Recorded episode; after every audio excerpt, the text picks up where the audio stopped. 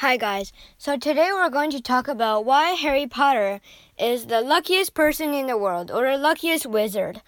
So, first of all, he meets Ron Weasley and Hermione Granger, which helps him a lot. If he meets like Neville Longbottom, he's really dumb, and Draco Malfoy's father might hand him to the Death Eaters. So, I think he's pretty lucky, number one. And number two, in the Deathly Hallows, when Voldemort was chasing him, his wand performed magic.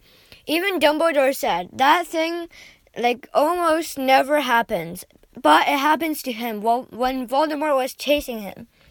And so I think that's pretty lucky.